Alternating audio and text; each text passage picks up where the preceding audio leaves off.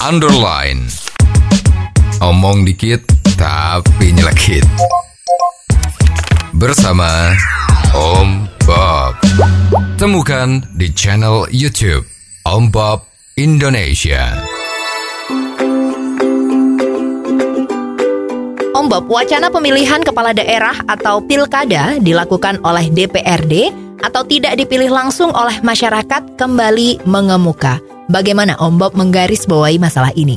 Ya, ini kan kalau kita ingat Mhm, bahwa wacana ini muncul mhm, karena sebelum ada pemilihan langsung untuk kepala daerah Ya, maupun presiden ya, itu memang pemilihannya tidak dilakukan langsung betul. ya tapi dilakukan melalui suara-suara DPRD di Betul. dalam DPR atau di MPR Ya. ya Mhm. sejak tahun 2005 lah itu dilakukan pemilihan secara langsung Betul. ya pemilihan langsung ini dimulai serentak Ya, baik presidennya maupun kepala daerah mhm, kalau kepala daerah juga yang milih adalah rakyat yang ada di daerah itu sendiri betul. Nah, sekarang perkembangan sekarang ini kan banyak wacana yang mengatakan Mhm, ini kok sudah dipilih langsung sama rakyatnya, Hmm. ya. hmm, Itu kok ya kepala daerah itu banyak yang kena kasus korupsi. betul.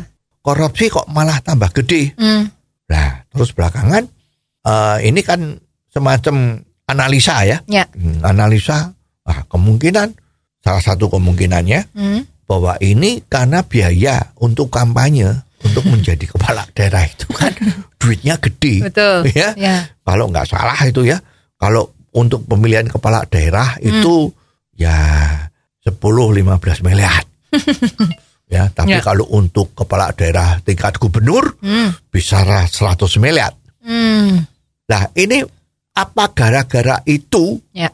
kan sekarang kan rakyat Indonesia itu kan secara sosioekonominya kan belum kaya banget. ya, Ya, jadi kalau ada orang yang mau jadi kepala daerah harus kampanye uangnya itu dari mana? ya, Pertama kalau you nggak punya uang hmm, maka harus cari uang kan?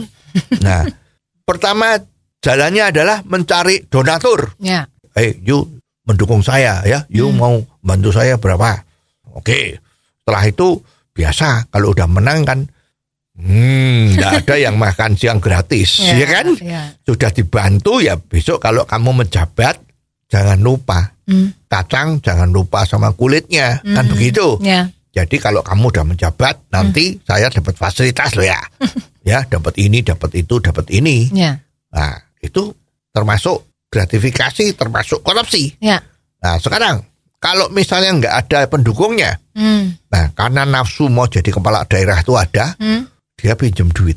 ya, Penghasilannya yang setahun tuh paling berapa ratus juta, pinjamnya puluhan 15 miliar.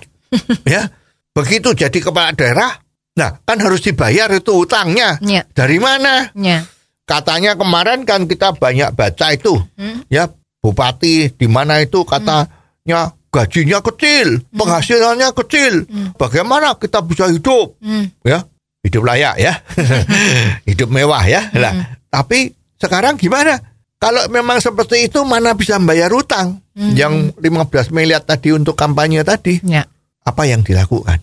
Nah, hmm, condongnya menurut perkiraan analisis-analisis yang hebat-hebat itu ini menjadi sumber korupsi hmm, ya anggaran-anggaran atau kalau ada proyek-proyek pokoknya saya 10% ya, masuk kantong Ya. untuk bayar utang ya nah oleh sebab itu kan diperkirakan kalau memang ini terjadi Hmm. berarti pemilihan langsung ini membawa efek yang kurang baik Ya. karena suburnya korupsi. Ya, ya, Bagaimana kalau ini dikembalikan seperti sebelum sekarang ini, hmm, yaitu pemilihannya tidak langsung, hmm, tapi dilakukan oleh DPRD. ya, ya, Ya, nah ini mungkin itu bisa hasilnya pemimpin yang lebih baik Hmm. daripada yang langsung, ya, karena money politik jalan terus. betul, Lah, sekarang pertanyaannya, hmm, kalau ini nanti dipilih oleh DPRD,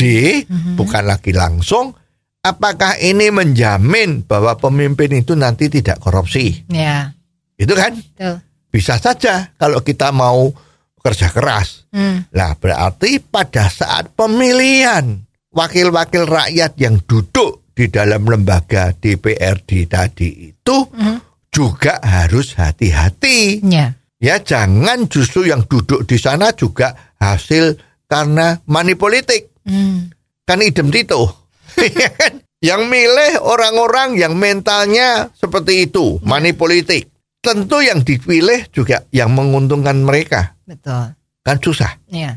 Jadi memang kalau memang mau dilakukan yang modelnya itu adalah dipilih tidak langsung, Hmm. syaratnya pemilihan legislatif di daerah DPRD juga harus bersih. Tidak boleh ada money politik. Hmm. Ya, jadi intinya adalah semua baru bisa jalan baik kalau larangan money politik itu bisa dijalankan dengan konsekuen. Ya. Nah, kalau bisa dilaksanakan dengan konsekuen, Hmm. pasti kita punya pemimpin akan jauh lebih baik daripada yang sekarang ini. Oh, jadi begitu ya Om Bob. Jelas deh sekarang. Terima kasih Om Bob untuk waktunya. Sampai ketemu lagi di waktu yang akan datang. Underline. Omong dikit tapi nyelekit. Bersama Om